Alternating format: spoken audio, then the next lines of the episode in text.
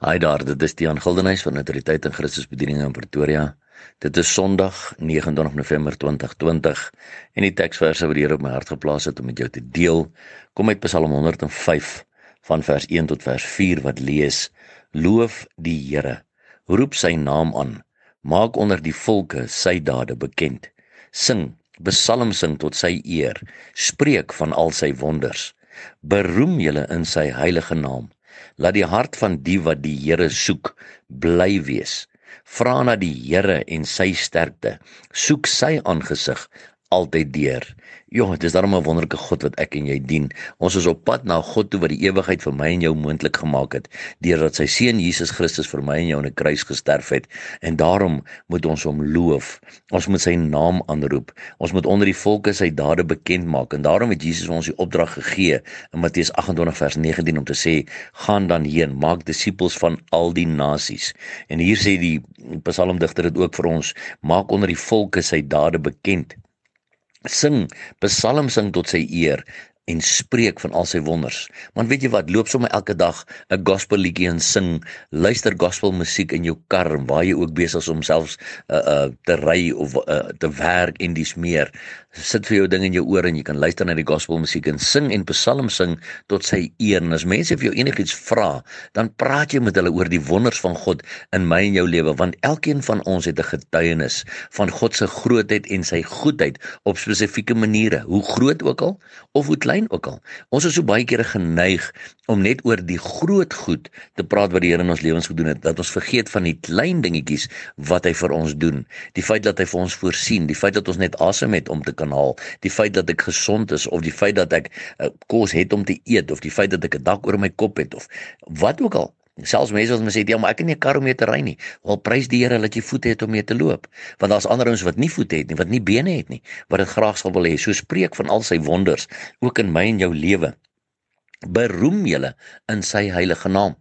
Want onthou ook ons Vader se naam in Hebreëus is Jahweh. As jy ook self Psalm 105 sal lees, jy sien Here is hier geskryf in hoofletters H E R E, dan in Hebreëus staan daar Jod He Vav He en ons Vader se naam word uitgespreek in Hebreëus is Yahweh. So dis ons Vader se naam. Beroem julle in sy heilige naam. Laat die hart van die wat die Here soek bly wees. sien, om die Here te soek beteken om tyd te spandeer met hom en met sy woord in 'n intieme persoonlike verhouding. En as jy met hom in daardie persoonlike verhouding is, sal jou hart bly wees. Vra na die Here en sy sterkte. sien mense, Ons moet ons krag by die Here kry want Filippense 4 vers 13 sê ek is tot alles in staat deur Christus wat my die krag gee. Maar daarom sê die woord vir ons vra na die Here en sy sterkte. So ek moet vir die Here vra vir sy sterkte, vir sy krag elke oggend van my lewe. Here, ek het vandag u krag nodig om dit wat vandag moet gebeur te kan hanteer. Want onthou die Bybel sê ook gee ons vandag ons daglikse brood. Daai verwys na die fisiese en die geestelike. Here, ek het vandag u krag nodig om te gaan doen wat ek moet doen. Ek het vandag u krag nodig om my huwelik te kan hanteer op Jesus se manier. Ek het vandag u krag nodig om my werk te kan hanteer, die mense by die werk te kan hanteer hanteer. Ek het vandag u krag nodig om wat ook al met my kinders te kan hanteer.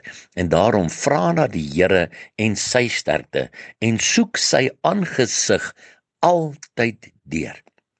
My broer en my suster, dan moet nie ekskuus, dan moet nie 'n moment van jou lewe verbygaan wat jy nie God se aangesig soek nie. En ons soek sy aangesig deur met hom intiem te verkeer in ons gebede en ons gesprekke met hom. En onthou gebede is nie hoogdrawende woorde nie. Dis bloot 'n gesprek met ons hemelse Vader, soos wat ek nou met jou in 'n gesprek hier is.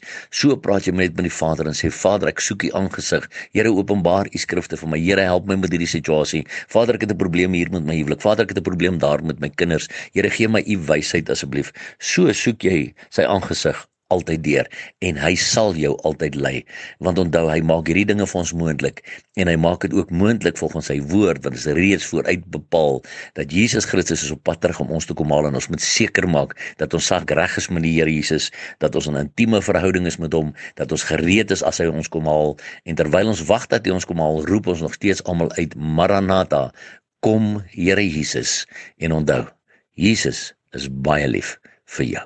Bye